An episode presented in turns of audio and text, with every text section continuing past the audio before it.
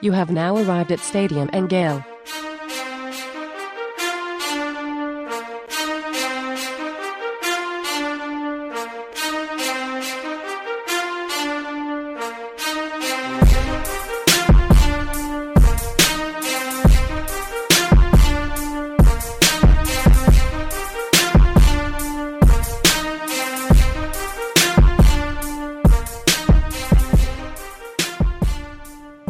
Boys and girls, ladies and gents, welcome to another episode of Stadium Gale. It's your Uncle Silk.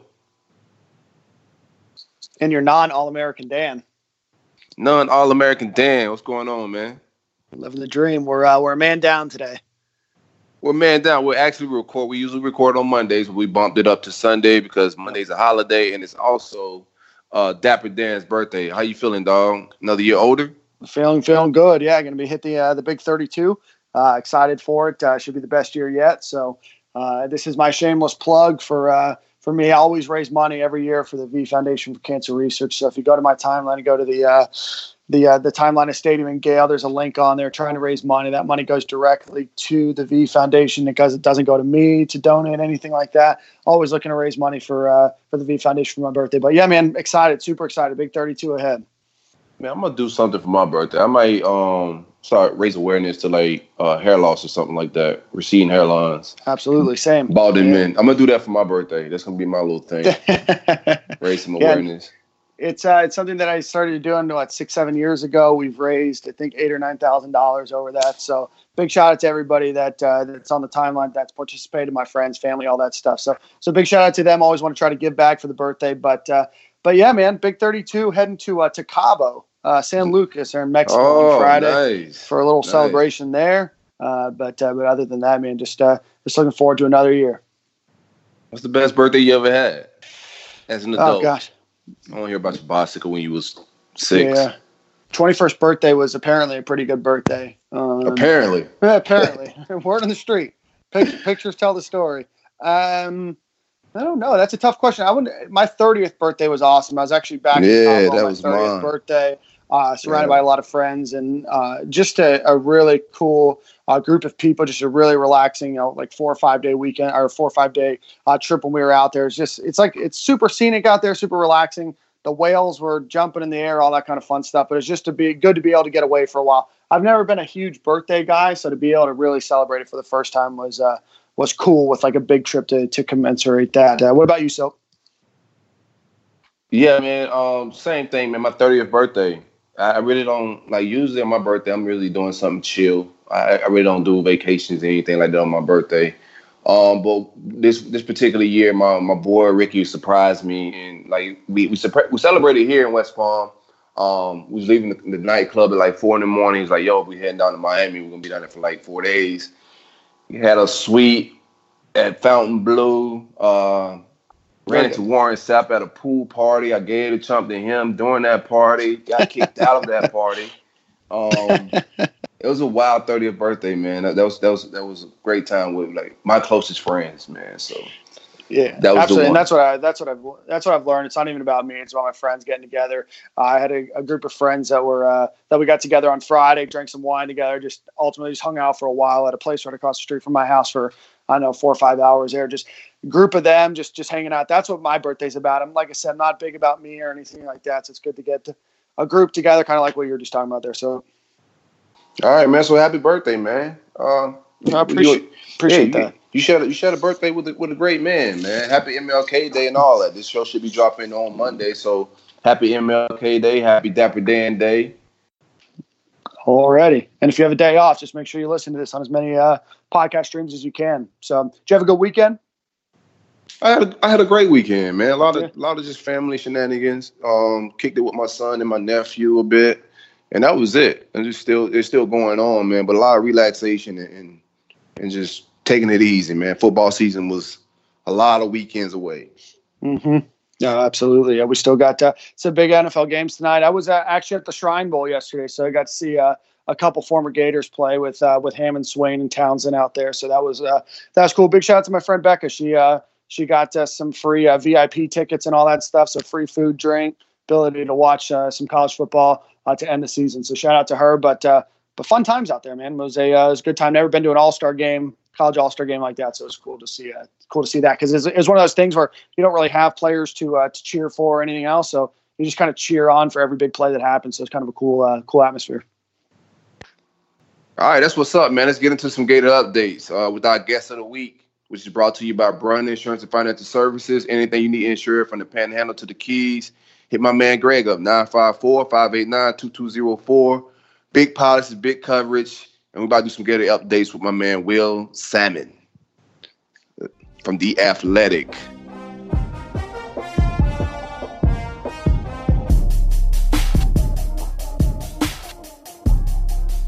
You have now arrived at Stadium and Gale. And the second time on the show, we have uh, my man Will Sammon from the Athletic. Will, what's going on? Doing well, guys. Thanks for having me on. It's been it's been a long time, actually. Now that you say second time. Yeah, it's been a while. We we brought you on. We first uh, kicked the show off to, to hang out with us. Um, this is actually his third time on. We had him on for that Brenton Cox episode too. Oh, very, yeah, very good. good. a good memory over there. Yeah, look at him. Look at him. Uh, sharp at the age of 32. That's right. So we just got the announcement that Kadarius Toney is returning. Um, just want to sit down and chop it up with you about that wide receiver room and, and uh, any redshirt freshmen or freshmen that uh, younger guys in that room will know about, and how you see it playing out this fall, spring and fall. Yeah, I mean, uh, Kadarius Toney, he doesn't exactly change my outlook on the Florida Gators heading into 2020, but he's a guy that you'd probably rather have on your team than not have on your team just because really at any given time he does have that opportunity or you know that that chance for an explosive play um, with the ball in his hand. So you want to have those type of guys on your team. I don't think he necessarily gives you a, an extra win just by his presence or anything like that. Um, but you know, I mean, he was the reason why Florida was able to beat Miami last year. Um, he had that spectacular play, and then from from there he missed some time. But you know, he's a guy that's that that adds to the room. Um, again, that doesn't really change my outlook on Florida. The only guy who really would have changed my outlook would have been Grimes, and obviously he's back. And so for me, he's a guy that I look at as somebody who's is going to have a major year. I still expect the offense to run through Kyle Pitts, but Grimes will have much better numbers. And I think Jacob Copeland is due for a major breakout this year. Um, I know it's kind of a trendy pick, and it's nothing too earth shattering there. It's not exactly a hot take, but uh, he's he's ready, man. He he should be ready at least. Uh, he has a body for it. Um, he's got to be a little bit more consistent with his routes that's probably been his story that's held him back a little bit. And he had a couple of those uh, plays where he had a couple of drops, and if he if he makes those catches, those are some long gains, and suddenly his statistics look a little bit better. Uh, but he's definitely a guy that I think makes those catches in 2020. And as far as like redshirt freshmen go, I mean they have the three, of course, uh, Weston, Marks, and Whitmore. I think Weston's probably the guy out of the three that I'm probably the highest on based on things that I've heard. Uh, he's a bigger body guy, but also has some speed. So anytime you have a guy like that, that's usually lends itself to some good opportunities and some good things. Under recruited guy, I think all three of them were pretty under recruited, but him mostly um, very off off the radar type of guy, but somebody that Billy Gonzales liked a lot during the recruiting process, and so they held on to him. But uh, them those three guys for me, it, it's critical just because you look at the, that those three guys and you say to yourself, you know, with a coaching staff that prides itself on taking, I don't want to say projects, but they, these are three star kids and they're not exactly blue chippers. And so Florida fans want to see at least one or two of these kids pan out um, to kind of say to themselves, okay, the staff knows what it's doing when it comes to evaluating, which it does, but um, you want to have more examples like that. And so I feel like 2020, they're going to need at least one of them, I think, to step up when you look at all that they've lost. Um, I don't think you need all three, but you probably need one of them to step up. How did this uh, Lorenzo Lingard thing play out for uh, former five star running back that was uh, enrolled at University of Miami and just transferred to University of Florida? Yeah, I mean with Lingard, I'm pretty high on him. Um, he has a pretty good background. The coaching staff checked in on him, did their homework on him, knew what they were bringing in. So, you know, if you look at the track record of the staff, they've hit on all these kids. Um, again, I think that law of averages, they're probably going to miss on one of these kids one of these days. But for Lingard, it checks out where I would expect him to to really be a good addition, where he continues that good trend for the Gators. Um, just because he presents some things that they really need when you look at the loss of Michael Perine as somebody who really was that triple threat as a running back who could block, catch, and run the ball. I'm not sure how good Lingard is at all of those things, but I know he could run the ball real well.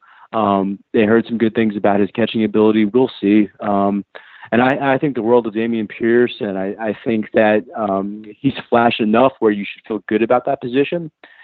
But we haven't really seen a whole lot of him blocking or catching the ball out of the backfield, so that remains to be seen.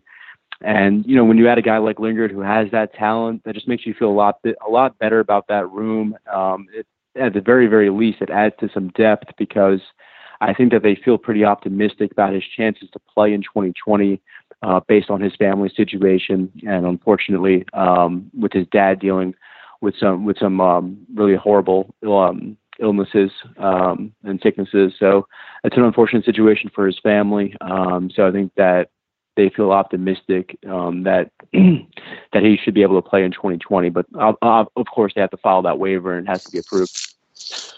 Will, how does this offense potentially change with the loss of you know your top four or five receivers? I guess top four receivers and loss of La'Mical Perine. Um, most of the offensive line is going to return. Um, obviously, you have some players that have you know a number of years of experience, but maybe don't have the amount of snap counts they're going to get next year. Do you anticipate a change in Florida's offense at all next year? Yeah, probably. Just because I think if you look at last year's squad and, and you say to yourself, well, what was their main strength? It was the wide receivers. And so I don't know if you necessarily look at it the same way in 2020. Um, the receivers, I think, are still pretty good. Like we were talking about earlier when we were discussing um, Copeland and, and Grimes and the opportunity for those guys, along with obviously Kyle Pitts. He's still around. So, you know, but the opportunity is there for those guys to to get better numbers or to to improve and and uh, showcase their talent in different ways. So they they're still, they still got a pretty good group, but it's just not the same team. And so I think when you look at Dan Mullen's history, what he does offensively reflects what who his personnel is. And so if that's changing, then you would just think that the offense is going to change. I don't know exactly how it will change, but I would suspect to be a little bit more balanced, um, assuming the offensive line improves but you don't know if that's going to improve. You know, I think people expect it to just because they're back and they they played a full year and they seemingly got better as the season went on. But who knows? I mean, I'm not going to go to the bank with um, saying that they are vastly improved um, because you don't know yet. So, and obviously they they have to get a new center too. And so, is that Brett Heggie? Is that somebody else? Again, it's another unanswered question. So, that's a kind of a big deal. Um, but I expect it to be a little bit more balanced, just because they they really included some air raid principles. I thought last year, um, and I'm not fully expecting to do a whole lot of that this year, um, or as much. They probably will incorporate some again. And also, you know, the quarterback situation is the biggest deal, of course. I mean, do we see more of Emory Jones? I'd be inclined to say yes. Mm-hmm. Um, I think you still line up with Kyle Trask as as your first guy, but I, I expect to see more of Emory Jones than we did last year at the very least. All right. So since we're on that topic, talk to us a little bit about what you expect out of Emory Jones. I know you uh, you know that you can't get off by just expecting uh, that we see a little bit more of him. How do you see that that playing out uh, this spring, and then what do you anticipate Emory Jones' role being next fall? Yeah, you know, I think that um, just again based on Dan Mullen's history, he's going to want to put it out there that it's a QB competition. I feel like, and I don't, I don't know how much of one will exist or not. Um, but there are some people in that program who really like Emory Jones, and you know when Felipe Franks was making his decision to to transfer, um, you know the question became, well, what happens with Emory Jones now, and where's his head at? And I had a few people tell me that it would be silly for him, obviously, to to to leave, of course, just because it he would probably have to sit out, and so you're kind of just wasting your time regardless learning a whole new system after being here for so long. But the other point that people made was you know he's going to get the opportunity to make a push. Um, i don't know how legitimate that opportunity is because of the season that Kyle Trask had but um, you know if, if if it's my team I, I expect him to to push for it and to make it a legitimate competition in some ways. Um, I would still expect Kyle Trask if I'm placing a bet on it to take that first snap but as the season goes on I'd be probably surprised if Emory Jones doesn't make um, a more of a push, and we see I don't want to say 50-50 with it, but a lot more snaps for Emory Jones than we did last year. I think last year was more of just a, a trial and error, see what see what they had with it. Um, use Emory Jones for more of a um, different pace as far as the running game goes because it was non-existent. So you needed part of that too. Um, here, I you know with a full season or full off season for Dan Mullen to kind of tinker with it as well, and to kind of decide for himself how much he wants to use Emory Jones. Um, that that also, for me at least, lends lends the idea that he'll be used a lot more. Uh, just he's such a he's such a weapon, and I feel like his passing got better. Small sample sizes, so it was really hard to tell, but he looked a lot more comfortable. Um, he was throwing a little bit more with some accuracy. Uh, again, small sample sizes, but I liked what I saw toward the end of the year. Yeah, I think a, a lot of people did. I think like it's just we all expect Emory to play a lot more in, in, um, in the fall, and I think you'll see Dan Mullen try to introduce the fan base to it in the spring game. I think he'll try to showcase him a little bit. It's just my opinion, and just watching how Dan works. But the real competition, in my opinion, is going to be. I totally agree. Yeah, the real competition, in my opinion, is going to be in the uh, in the secondary. Uh, and I got Kaiir Elam and Marco possibly starting on the outside. So I think the nickel position with uh, Trey Dean, uh, Kimbrough, and some other guys is going to be the position to watch. How do you think Dean finds a spot in the secondary if, if he does? Yeah, I think the if it, if it's me, I, I'm putting Amari Burney at star, and um, like like you said, I have I would have Kaiir Elam and Marco Wilson as the corners, um, just because I mean, Dean obviously he he couldn't handle the nickel position, that was clear. Um, was not a great fit for it. I, I thought it was a great great idea on paper heading into the season. I was one of those people who thought, wow, this is going to work out. This is going to be excellent. I was really high on the high on that personnel move. It just didn't work out. Um, and then they moved him to corner, and you know, in 2018, he he played okay. I mean, he was forced into action at corner, but he didn't exactly light the world on fire there either. And if you kind of compare him to Kaiir Elam's uh, freshman season in 2019, it, it's just no it's no comparison. Obviously, with Kaiir Elam having having fared much better. So for me, the corners are to me. I don't think it's much of a debate with with uh, Marco Wilson and and Kaiir Elam there. And like you said, it comes down to who plays that nickel position. And and for me, I think it's Amari Burney with Chester Kimbrough behind him.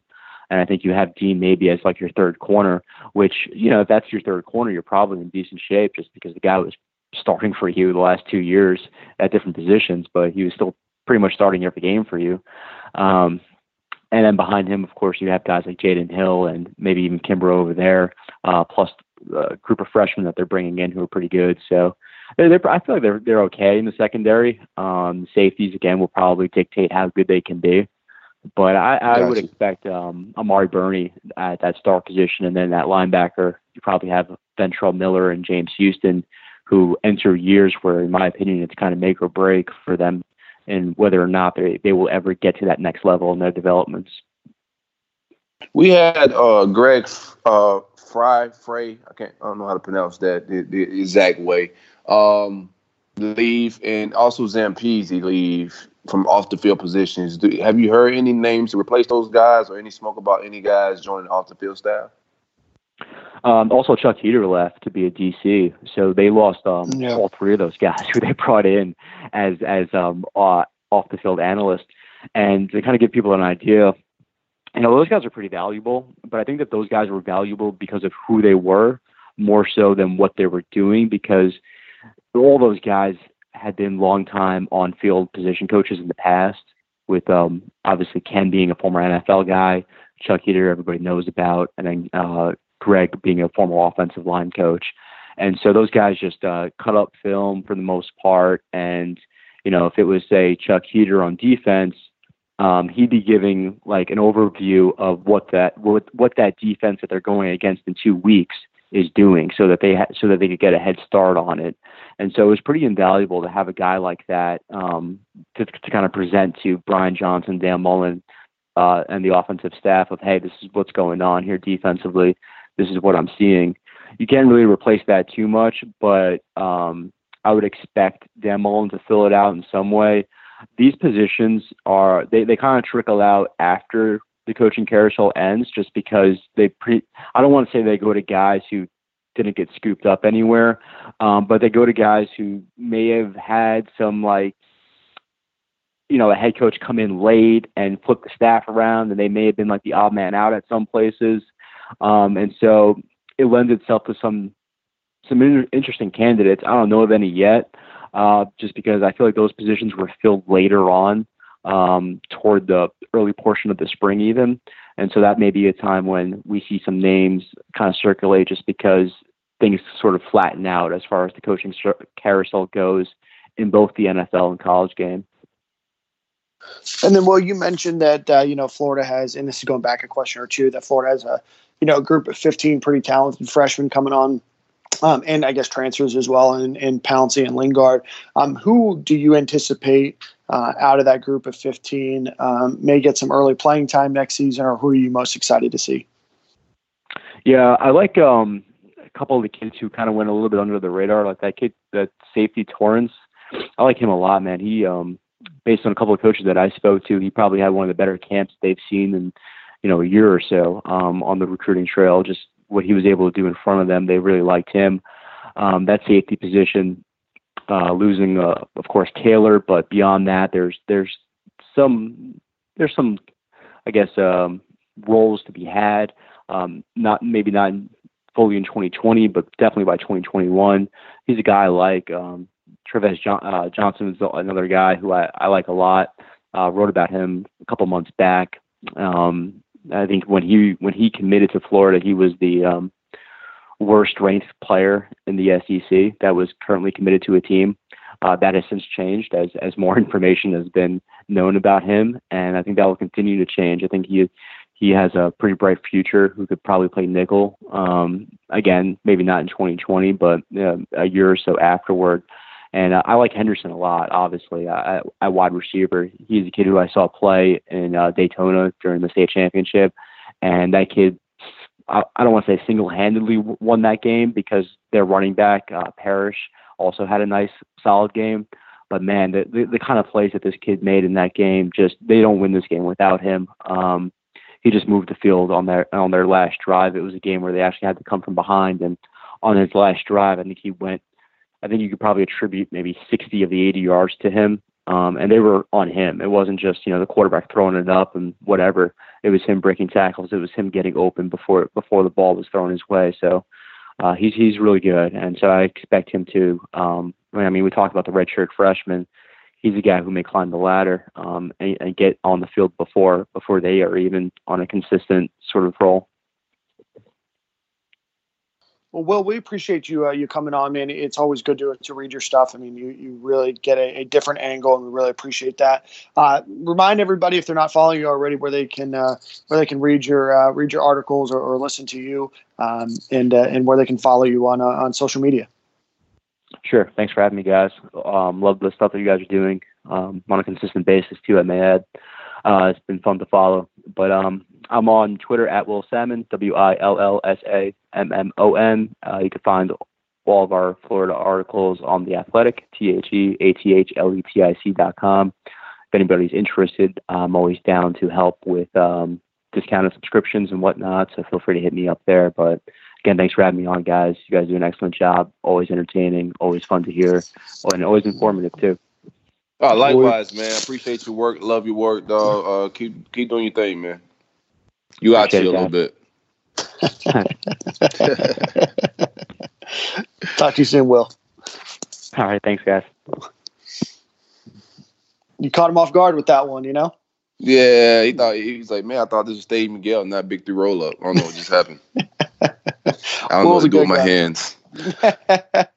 Will's a good guy, man. He's a uh, a, a, huge uh, add to the uh, to the beat. So I uh, really appreciate Will coming on. Yeah, man. Um, always good. Some dope information, some good content. Um, yeah. my man Tebow got married. You mm. hear about that? I did. I, I guess uh, it's beautiful South Africa. Uh, Dan Mullen was out there. I'm sure a number of players were out there. Um, got married to Miss Universe. So, you know, congratulations to our uh, our boy. So, uh, shout out to the goat. Congrats, man, on getting some cheeks, bro. The goat slapped some cheeks last night, fellas. For the first time ever, I'm sure. Yeah, I'm pretty sure, bro. I'm gonna take yeah. his word for it. Yeah, big shout out to him. Uh, that's that's huge. An awesome guy. Uh, I know he's excited to come back, and he's got he's got a speaking engagement here in Tampa. I know in a couple weeks as well. So uh, hopefully you enjoy your honeymoon. Then it's back at it with uh, with baseball season and speaking and all that stuff. And I don't know. It's I don't know how he has time in his day to do it, but uh, congratulations to the uh, to the goat man. It's the goat man. He always got time. You know what I'm saying? That's what super, that's what superheroes do. That's Speaking right. of quarterbacks, uh, Felipe Franks took an official visit to Arkansas this weekend. Yeah. Um, I I don't know. It's it's not a place that uh, that I thought that he would uh, look at. Uh, you know, new coaching staff coming over there with Sam Pittman from Georgia, uh, but probably certainly an opportunity to get in there and you know get snaps early. They just weren't a good football team last year, and I don't anticipate them. Pardon me, being a good football team this year. Uh, so I'm very curious to see how he does uh, with a team that you know does not have anywhere near the talent that Florida has. Yeah, I like I like it as a fit if he's gonna go play on the Briles, just because I know Briles is not gonna give him a whole lot of reads. It's gonna be uh, get the ball out fast. We've seen what they do at Florida State, a lot of tempo stuff. I think he put up some good stats on the Briles. But you're right. I think they're gonna. I don't expect them to win a lot of football games or, or or have some prolific offense, but I expect him to put up some good stats to get drafted. Yeah, and I mean, I think that that's all he needs to do. I just, I, I wonder about a lack of talent, uh, a back, a lack of an ability to protect him because they've got a, uh, they've got a decently tough schedule. Obviously, they're in the SEC West. Their out of conference schedule isn't too hard, although they do have to play Notre Dame. So, um, but again, you have LSU, Alabama, um, you know, Texas That's A&M. thing, man. We'll see. Yeah.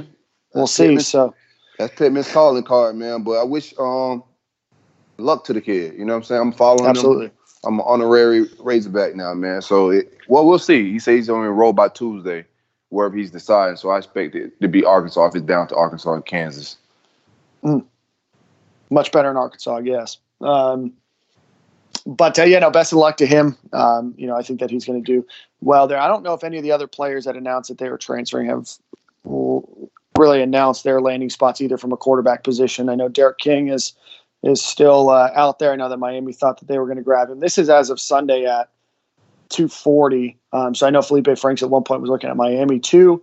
Uh, so um, you know, I, I guess the options are, are slim, and you might as well get in there and get started. And, and Arkansas is not a bad program, and hopefully he's uh, able to do well there and make it off to the NFL. So I mean, out of those options, because from what I was told, that he has um, some difficulties getting into certain programs. I think he kind of slacked off in the classroom okay, a, a little bit towards the end. So it, he's a, he has limitations on on Hmm. schools he can get into. So other Okay. schools he's taking visit visits to, and that's interested in him. I think Arkansas is probably the best fit. Kansas is shambles. Um, Yeah. I mean he, probably get drafted out there, put up decent stats Mm-hmm. and whatnot. But you talking about Miami, Arkansas, Kansas? Mhm. I- I, I take Arkansas seven days a week. Well, what, I would imagine is Arkansas is going to give up a lot of points. They just don't have a very good defense, and they're going to play some tough teams. So they'll probably be playing from behind quite a bit. So they'll probably be throwing the ball. So um, you know, Kansas is Kansas is need Kansas. film. Yeah. he just need film and stats. Uh, the the Aaron Hernandez documentary dropped on Netflix. Have you Mhm. gave it a look? I did. out? I watched about uh, watched about half of it, and that's about as far as I could get uh, through it. We were talking a little bit before the show, but I'll reiterate the same thoughts. It, I understand that they're going off the information and the people that they have available to talk to, um, but it just seemed to me like they let people that should not narrate the story narrate the story. I think that there are some minor players in his life that took on major roles in the documentary. Uh, I don't feel like we really learned anything new uh, other than some minor, like I said, characters. I think exaggerating some of uh, the parts of his personal life and everything else. So uh, that's kind of my personal opinion of it. I don't want to call it shoddy journalism or anything else. It just didn't seem uh, like they they were able to get the people that they wanted, so the story wasn't quite uh, quite what we thought it would be. Yeah, I haven't really gotten into it. I don't know if I'm gonna watch it. Um, I gotta just be in the mental space to take that energy in. You, you know what I'm saying? Um, regardless of of my opinion on it, I want to watch Mhm. it eventually, but I gotta be in that type of mood. I still haven't watched the um the documentary of the, the boys in New York that got uh, wrongly accused. I'm forgetting the name of it off the top of my head, but just certain The things. Central I- Park Five. Yeah. Correct. Yeah, I haven't watched that yet, just because, like I said, I got to be in a certain mood to watch that type of stuff. Uh, so I haven't, but my wife had. My wife was Okay. watching it. So I was walking through the house as it was on, and it got to this part where I heard overheard them just like kind of just joking about his sexuality. And that's what got weird to me. I was like, what is this about? Like the people that was on the documentary was saying jokes about tight ends and wide receivers and and him being Mhm. homosexual. And it just got kind of weird. It's like, okay, what like if he struggled with his sexuality, he was trying to figure that out. What does that have to do with anybody being murdered or Right. the the bad things that he did? Like why is his sexuality was the base of most of the things? Just me walking through the house and me hearing was just Mhm. it was heavy sexuality about who he slept with. I don't think nobody's plotting murders for to hide anything like that. Yeah, no, there's obviously a lot of other things that happened in his life. You know, I know his dad, uh, you know, his dad died, um, you know, under, you know, very unfortunate circumstances. So he went in for, for hernia repair and, um, you know, ended up, you know, dying during surgery. So I would imagine dealing with that, dealing, you know, a guy that needed a lot of structure, a guy that obviously had some people around him that uh, probably took advantage of him. Um, you know, he made some poor decisions. He probably wasn't as guarded and monitored as he should have been. And then obviously going back to New England and, and being able to reconnect with every, you know, everybody that he knew before, um, you know, now with a boatload of money, probably didn't put him in the best situation. At the end of the day, I don't, I don't think that his sexuality or anything that he did in high school with their third string quarterback uh, has anything to do with, um, you know, with what happened. And it's, you know, it's a terrible and unfortunate circumstance. Uh, but it just seemed to me like they didn't really tell any part of the news story of Aaron Hernandez or anything else. It seemed like, a, like I said, just I guess kind of shoddy journalism in terms of putting it out there is is, is this is the full story because that's how they were describing uh, you know what the documentary would be and if you read you know James Patterson's book All American Killer I believe is what it was called that came out what a year year and a half ago um, Mhm. and then obviously all of the stories and everything else you kind of knew everything except for the fact that you know now you have a, a player on his team that said that they were gay together and you know is now basically saying that that's the reason you know he was so messed up in the head is because he was ashamed of it so i just i i, I just took issue with some of the doc- documentary I only watched- Especially in the documentary when they're saying that he was molested as a kid, and then like there's like jokes and pun about his Yeah. sexuality. The energy of that was I was just like, bro, I don't know if I want to watch this. You know what Mm-hmm. Yeah. I'm saying? Uh, eventually, I'll check it though. Yeah, it was it was uh, it was very average at best. I don't even think that the filmmaking was all that great, but uh, you know it is what it is. And if you uh, you want to see some old B roll footage of the University of Florida, one of my favorite parts about it all is they talked about how Aaron Hernandez, you know. Um, got in a fight with the bouncer at Swamp, you know, when he was a freshman, and and uh, and sucker punched him. They showed, uh, they talked about the Swamp restaurant, and then they had this B-roll footage of like this nightclub and bumping and grinding, and you know, pouring shots in like a dark nightclub as like what they thought the Swamp was like. I'm like, that's not at all what the swamp is like but uh, you know it just as somebody that went to the swamp obviously a lot in college and then uh, you know out of college now it's just it's just funny how they they and not it's such a small minor part of what happened but it's just not what that was at all and that's what i mean it just like it just seemed lazy and just kind of poorly put together i guess yeah, I just want to see shovel passes. Give me the clips of the shovel passes in the documentary, and I'm gonna watch those Uh-huh. about that. Uh, let's yeah, get have some uh, Chris Steele. They they they did ahead. one set. They did have. Uh, they were showing like some just B roll footage of like the Florida Gators football team, and they had uh, Chris Steele getting bodied, uh, and they uh, those one on one yeah, by Grimes. So uh, so that was a funny uh, funny piece of it. They talked about the jump passes and, and everything else, and uh, you're just reminded. You know, when I was in school and Aaron Hernandez was there.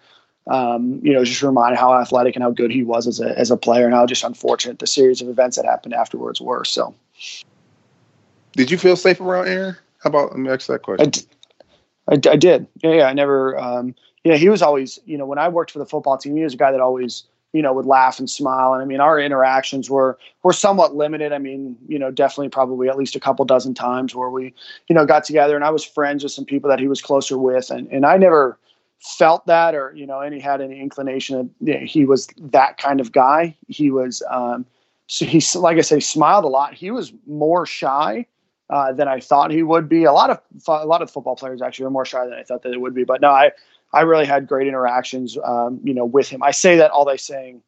Obviously, we know what what ended up happening to him, but um, you know, in all my interactions, he was a you know a nice guy. So Yeah, never felt unsafe. got you. Yeah, man. People go through stuff, man. You know, he did some bad things, but some people come out and say good things about him. Some people say, and there's a lot of bad things that that Mhm. happen. But it's a lot of information that we just don't know. And um, but that documentary was was, some shaky work from Yep. the clips that I seen, the small clips that I seen. But Mhm. let's move forward, man. Let's Yeah. get to some recruiting talk before we get into recruiting, man. Hit us with the Georgia Pecan read. Yeah, absolutely. So uh, give our friends over at South Georgia Pecan a call, 800-732-2646. I know uh, I talked to them a couple weeks ago, and, and they really are appreciative of all the uh, the um, orders that you guys have gone through them, whether you're looking for pecans, walnuts, cashews, pistachios, uh, you know, the candied, uh, you know, those those chocolate covered uh, walnuts that we uh, really like, chocolate covered pecans, all that stuff. They do stuff that's outside of that as well. So really anything that you need from a gift package or anything else that you're looking for, give them a call, 800-732-2646. And then you can go to their website at georgiapecan.com. Recruiting, recruiting, recruiting. I don't know how we're gonna do this segment without Ahmad Black today. Uh, I'll do my best to fill in for his uh, his deep knowledge of uh, Florida football recruiting. so with the Zach Evans uh, saga continues. Five star running back out of Houston, Texas, that signed the letter of intent to Georgia. Uh, he went on an official visit to Ole Miss this weekend.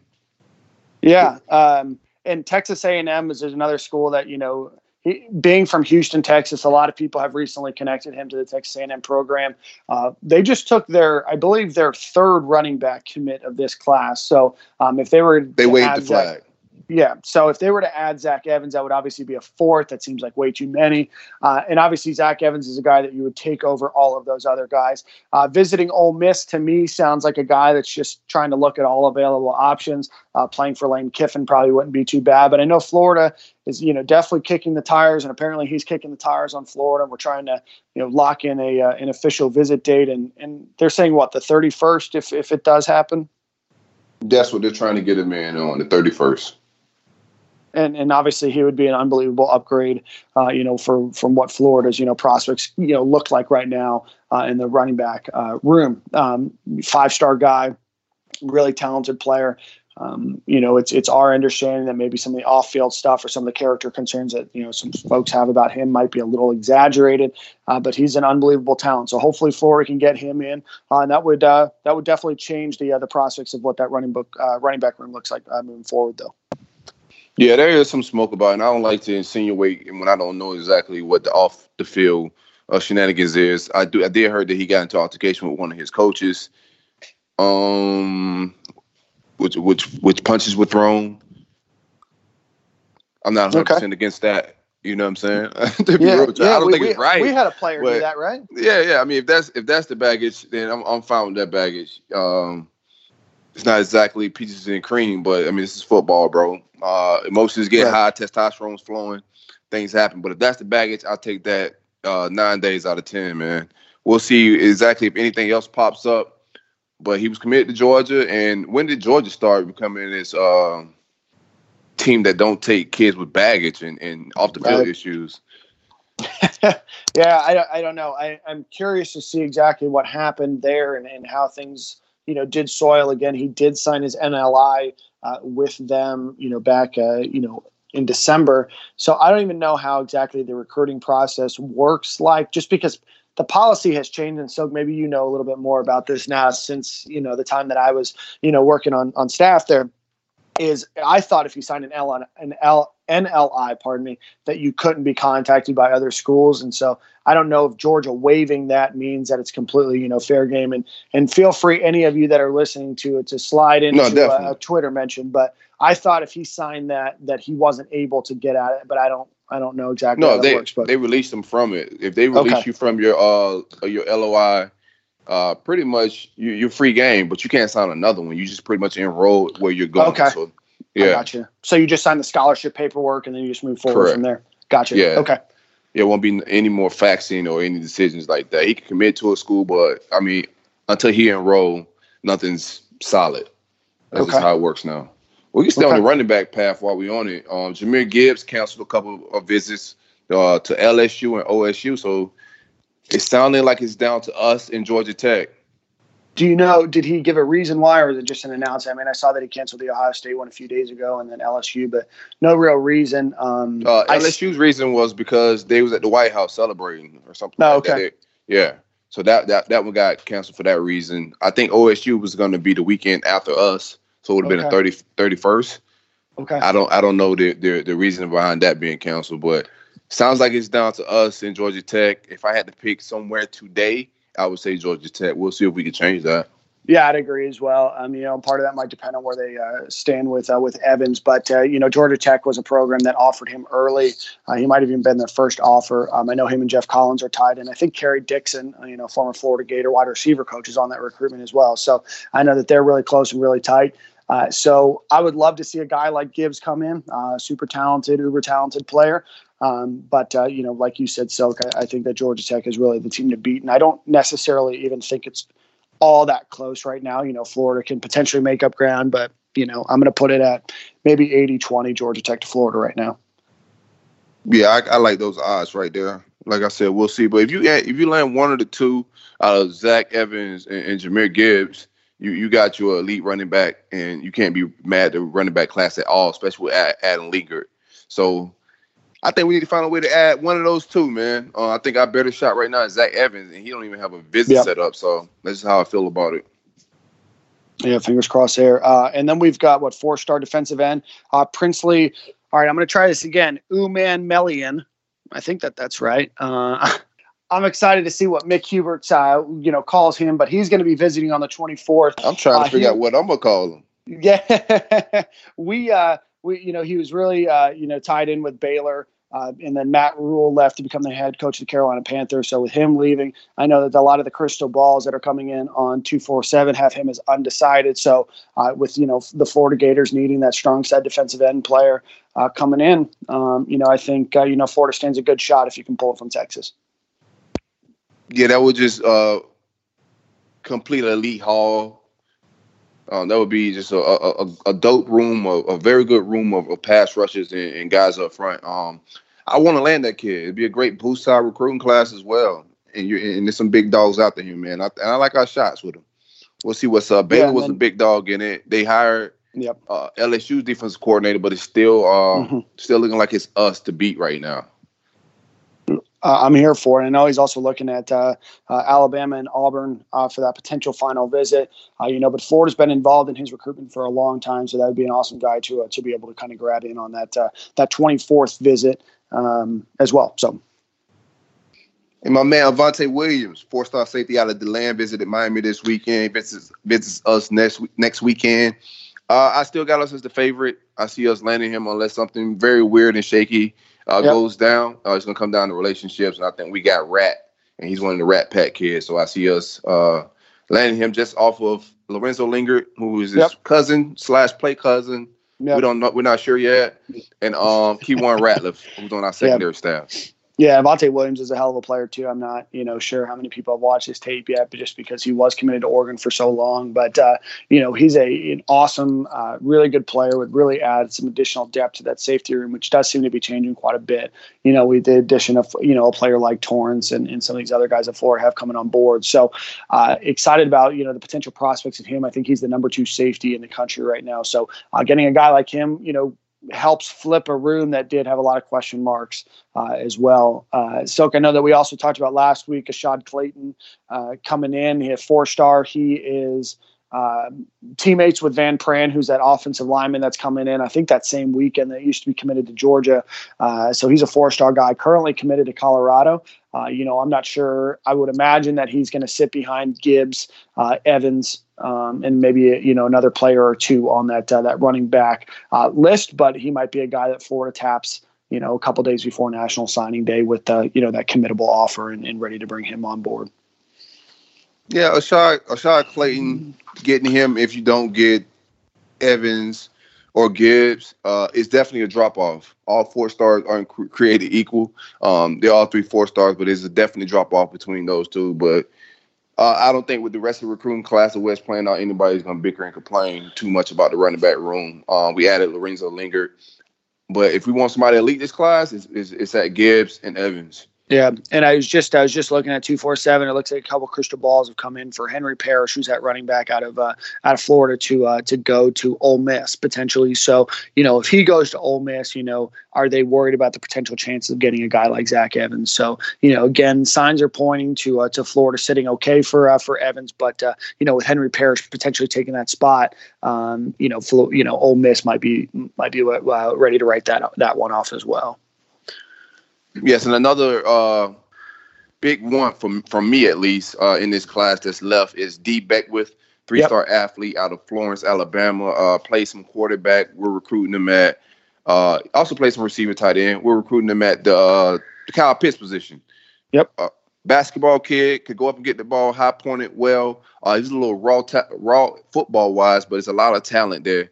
And I'm hoping we can land this kid. He, visits us the 24th but he then he visits Tennessee the 31st. Uh, he has a relative that has a preferred walk-on offer at Tennessee. Okay. That's uh, a possible shakeup for us. We'll see how it plays out. Um, I don't want to get into offering preferred walk-ons to people to get kids anymore. We've done no, that in the past.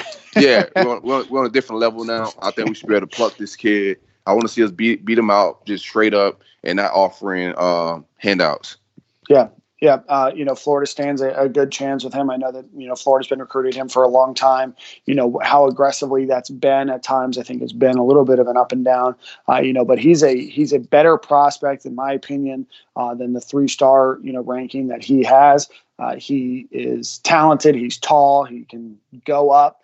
Um, you know, but he he's just a he's a really solid overall player, has played some really good talent there in Florence, Alabama as well. Uh, so getting a guy like him, you know, allows for, and we've talked about on this show that kind of that continued continuity of those same players, where you don't have to change your offense every you know few years. If you lose a guy like Pitts, you have that next guy.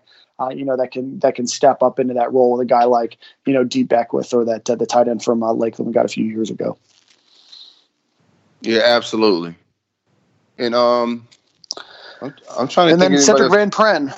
Yeah, I mean he's you know big, visit, correct? Yeah, the 31st. You know, four star guy. We talked about him a little bit with Ashaad Clayton. You know, still committed to Georgia. Uh, did not sign his uh, NLI or his LOI or whatever on uh, early signing day. So he is visiting Florida. Um, I think he visited Alabama this weekend, uh, is potentially my understanding. So, uh, you know, Ford is recruiting him hard. Uh, they would love to give a guy like him in, and, and shout out to uh, to John Hevesy uh, for uh, for being able to hopefully reel that one in for the 31st. So, really good player, really solid. Um, guy, number three offensive center, you know, in the in our just center, I guess, in the in the country. So, you know, adding a guy like him would be would be outstanding for Florida. Yeah, I agree. Um, we had the Polynesian Bowl last night. Was you able to check that out? I wasn't. I was not. Yeah, Talk to me a little bit about it. I, I, I definitely didn't check out. It came. It's West Coast time. It came on in the middle of the night. Um, I, I didn't catch it at all. But there was some shenanigans that went down. Coach. I think yeah, the old shout out to Steve Spurrier. was the yeah. uh, the head coach of uh, the team that actually won. So yeah, shout that's all he him. do is win, bro. That's win right. I wonder win. if he's going to make himself a, a ring like he did for the uh, the AAF. I'm not against it. I'm not against it either. Speaking of that, before we get into this real quick, I saw that Antonio Callaway just signed with the uh, the Tampa team of the XFL. So hopefully he's able to get his head on straight, you know, do well there, and then make it back to the NFL. He's a great talent. Just needs to kind of get out of his own way. So shout out to Antonio Callaway. Yeah, I think we, he's just kind of waiting on to see what the verdict is with his suspension, and then he probably can go from there. But yep. he's, he's got to keep making checks and, and, and paying the bill. So yep.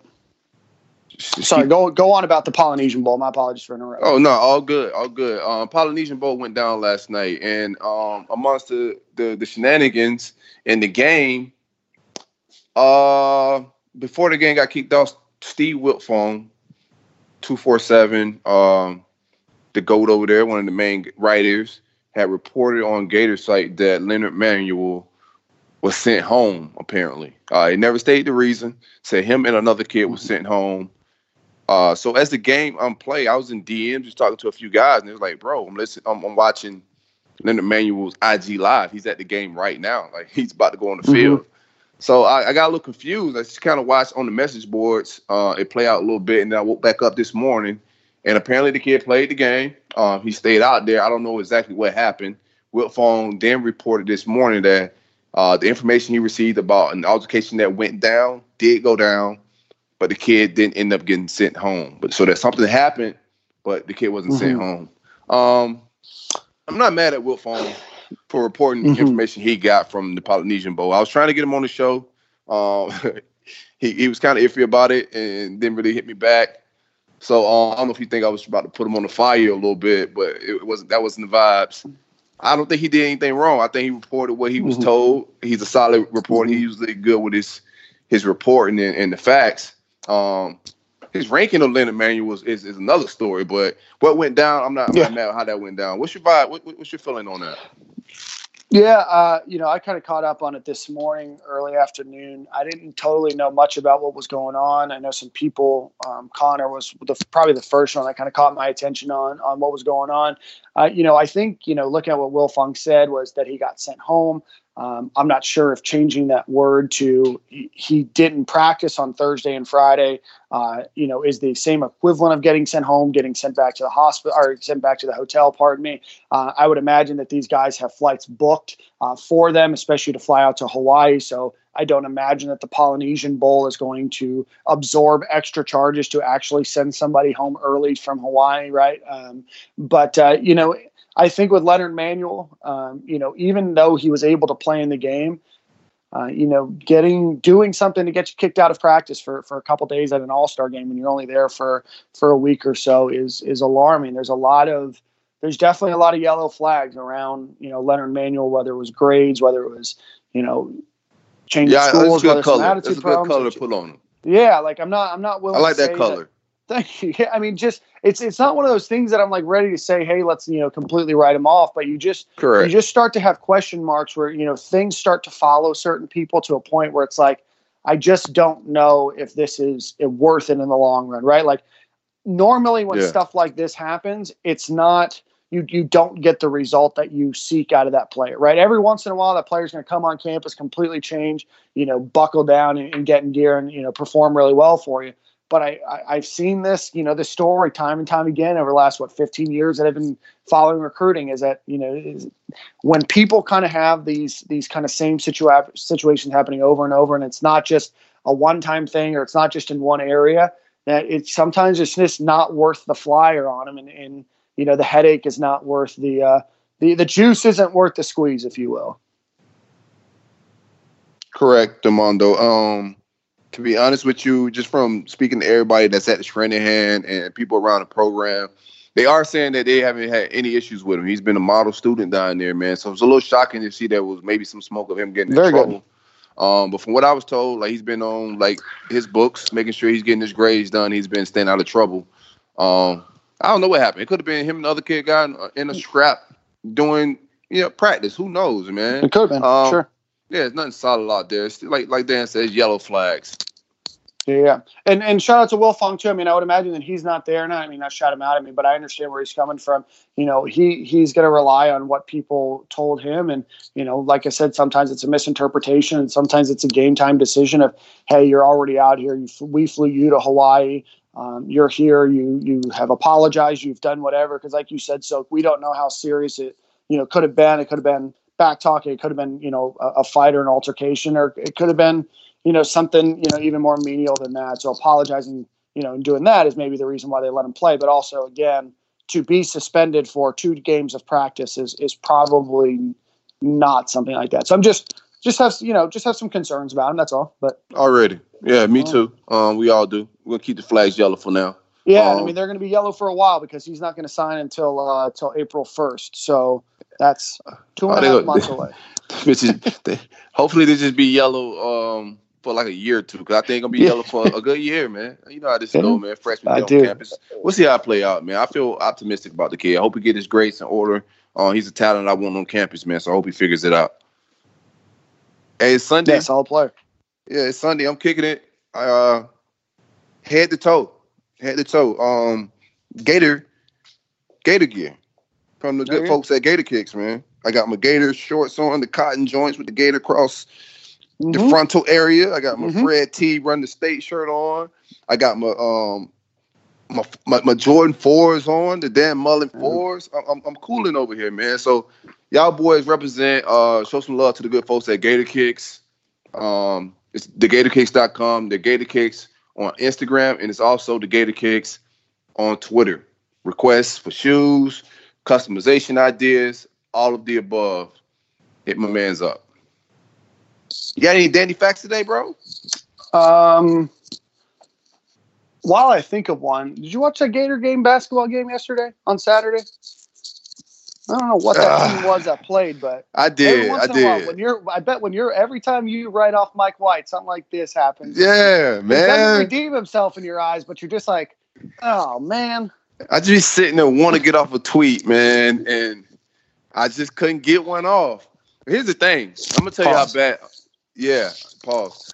I'm gonna tell you, man. I was sitting there watching the game. Um, no, before the game on, I'm sitting there looking at the lines and and and, and about to maybe wager on some game. I see our line is minus two on Auburn. I'm like, how the hell are we minus two on Auburn? I had no plans of watching the game, but when I seen that line, I was Sure. like, I gotta tune in because I almost bet on Auburn, but I couldn't find the, you know, I can't, I couldn't find the energy or, or the um.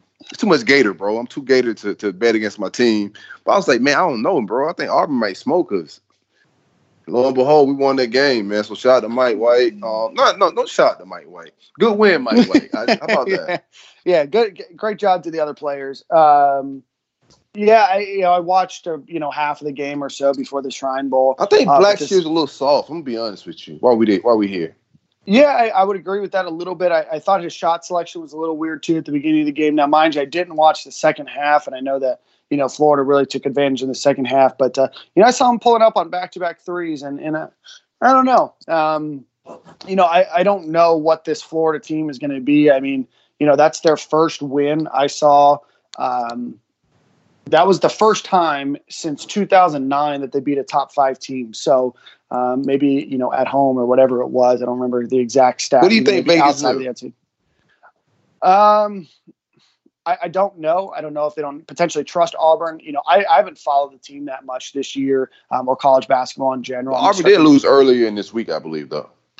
yeah, and and maybe you know they just Vegas Vegas seems to know a lot of things. I don't know if it was a, a faith in Florida, right? Because you know Florida had a you know really tough loss to Missouri.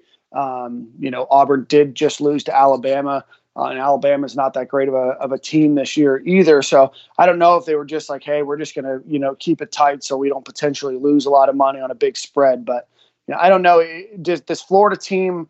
Every time I think they're starting to get it together, something like that Missouri game happens. And I know that Missouri, you know, then the next game shot like one for 20 behind the three. So I don't know if Florida just caught them on a bad night or on a great night shooting. But, you know, Florida at this point has too much talent to not be able to progress forward to be the team that they want. They have a, you know, top 10 recruiting class, a number of returning players from last year's team, uh, the, the number one transfer player. At some point, you know, Florida has to have wins like this to, A, make the NCAA tournament but B to consistently be the team that you know Florida expects out of their college basketball program now. And I know a lot of people, you know, I'm not as against Mike White as some other folks are, but you know, everybody talks about Mike White's you know comparison, you know, in his first you know four or five seasons to Billy Donovan, but Billy Donovan was not taking over the same program Mike White was taking over um, at the same level, at the same expectation, at the same, you know, certainly not at the same salary that he's making. Um, you know, but there there is an expectation that Florida is going to produce,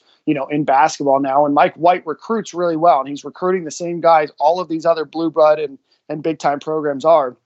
Now it's just a matter of gelling it and putting it together. So, you know, this might be the win. You know, I don't want Mike White to struggle. I want Florida to win in basketball. But you watch a game like yesterday, and it's like you beat the number four team in the country by 25 points. And then, you know, just last week you get smoked by Missouri. So I hope that this is kind of, you know, that turning the page piece of it. But, you know, can't can't hold my breath that it is. Uh, I knew you had to be holding your breath with all that language, man. Blanco. I don't know how you did it. Uh, I, I think I may have used the wrong word for Blackshear. So I'm gonna say timid. I think timid is a better word. I think soft was a, was was uh, probably a little bit of that, but I think he's more timid.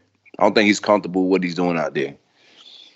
Yeah. Any dandy so- facts? Yeah, Dandy Facts. Uh, with Kadarius Toney coming back, you know, Florida is losing uh, their top four uh, receivers from uh, from this past year in terms of total number of yards. But unlike previous years where they've lost their last couple of uh, you know top wide receiver, Florida is still going to be returning um, more than 50% of their uh, receiving yards from last season. So that's uh, that's pretty good. I mean, I, I pulled that will or that that stat from Will Salmon, or Will Salmon. Geez, you're throwing me off. Will Salmon, um, you know, tweeted something about it, but uh, you know, with Grimes coming back, Pitts coming back, Toney, you know, I hope that you know you know Florida's able to use Toney the best way that they can next season. Um, you know, I just I just need him to be you know focused on you know that north south running rather than just that east west running, and you know hopefully after that whether there's an NFL career or maybe um, or his rap career, whatever he's going to focus on. Hopefully, uh, you know you get one final uh, good season out of him. So.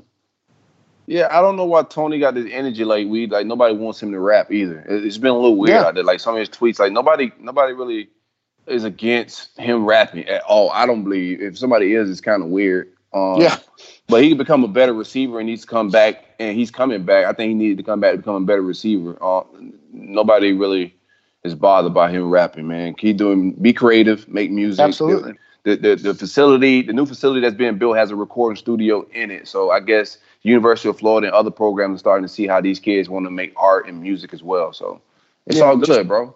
Just don't turn into like an Antonio Brown. You know, just because you play football and rap doesn't mean that you have to act like him. So, uh, you know, we, we're here to support you, and uh, you know, good luck and, and shout out to uh, to him as he enters his final year in uh, in Florida. Already, man. Ahmad's not here, but Ahmad uh, just shot me uh, his song of the week, so we ready for the song, man. Good vibes and good vibrations in Gainesville. I got we got to pull up. We got to figure out on the schedule too. I want to do a meetup for a baseball game. We're gonna figure that mm-hmm. all out. We're gonna announce to, to, the people, let y'all know we're gonna do a little tailgate and, and, just kick it for for a baseball game, or if there's more than one game going on in that stadium, we, at, at Stadium Miguel, we're gonna vibe. We'll figure that out. Absolutely. Yeah, and so we've got a lot of good stuff, and we've been talking uh, a lot off the air about what we're doing for the folks that uh, that follow us and, and um, gratefully give to us on Patreon and patreon.com slash Stadium and Gale. Uh, so we're very supportive of those folks. I promise you there's some really cool stuff uh, that we've got in the works for you there. Uh, we are uh, always open to talk about sponsors. We've had a couple folks reach out to us recently. If you're interested in sponsoring our show, we'd love to uh, to tell you a little bit more about what we're doing there. Uh, and then, you know, as you just mentioned, Soak, we're going to be doing a lot of tailgates. We're going to do some meet and greets. Uh, there's you guys have the National Signing Day event on a National Signing Day in St. Pete. You have the golf tournament the next day with Big Three Roll Up. so we'll make sure we push that as well. But there's a lot of good, exciting events coming up and a lot of good content that we're talking about for the off season. So thanks so much for listening and and yeah. And also, man, anybody listening, I don't know if you've seen our tweet that we put out. We, we, are getting interns and or anybody that want to work with the show in the creative from a creative space, or just want to help us out with social media. Whatever you want to do, if you got any ideas, you want to get down and, and hang out with us and, and grow the show a little bit, hit us up in the DMs. My man Spencer is gonna uh, sort things out, and, and we'll we're gonna choose a couple more people to bring on the team. Absolutely, absolutely. Well, why don't we uh, why don't we let Ahmad take us out and uh, we'll catch you guys next week. Cam, take us out with Life is Good, man. Drake and Future. You know what I mean? Same corner next week. Alrighty.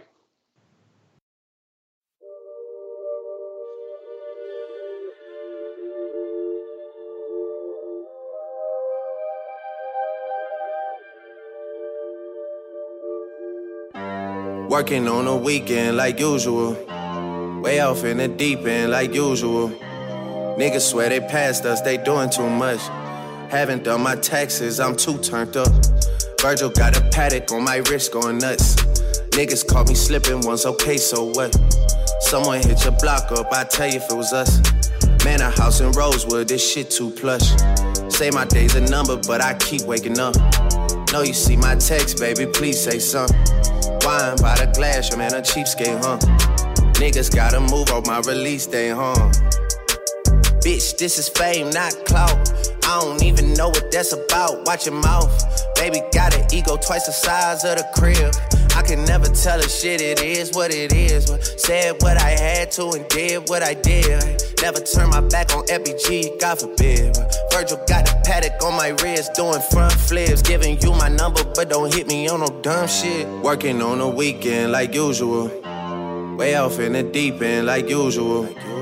Niggas swear they passed us, they doing too much. Haven't done my taxes, I'm too turned up. Virgil got a Patek on my wrist going nuts. Niggas caught me slipping once, okay, so what? Someone hit your block up, I tell you if it was us. Man, a house in Rosewood, this shit too plush. It's cool, man. Got red bottoms on. Life is good. you know what I mean? Like, uh, Hundred thousand for the cheapest ring on a nigga finger, little bitch. Ooh, I done flew one out to Spain to be in my domain, automata, bitch. Ooh, dropped three dollars on the ring, called it been the truck, little bitch. Ooh, I was in the trap, serving cocaine, they ain't been the same since. Ooh, granted, she was standing right there while I catch play on the brick.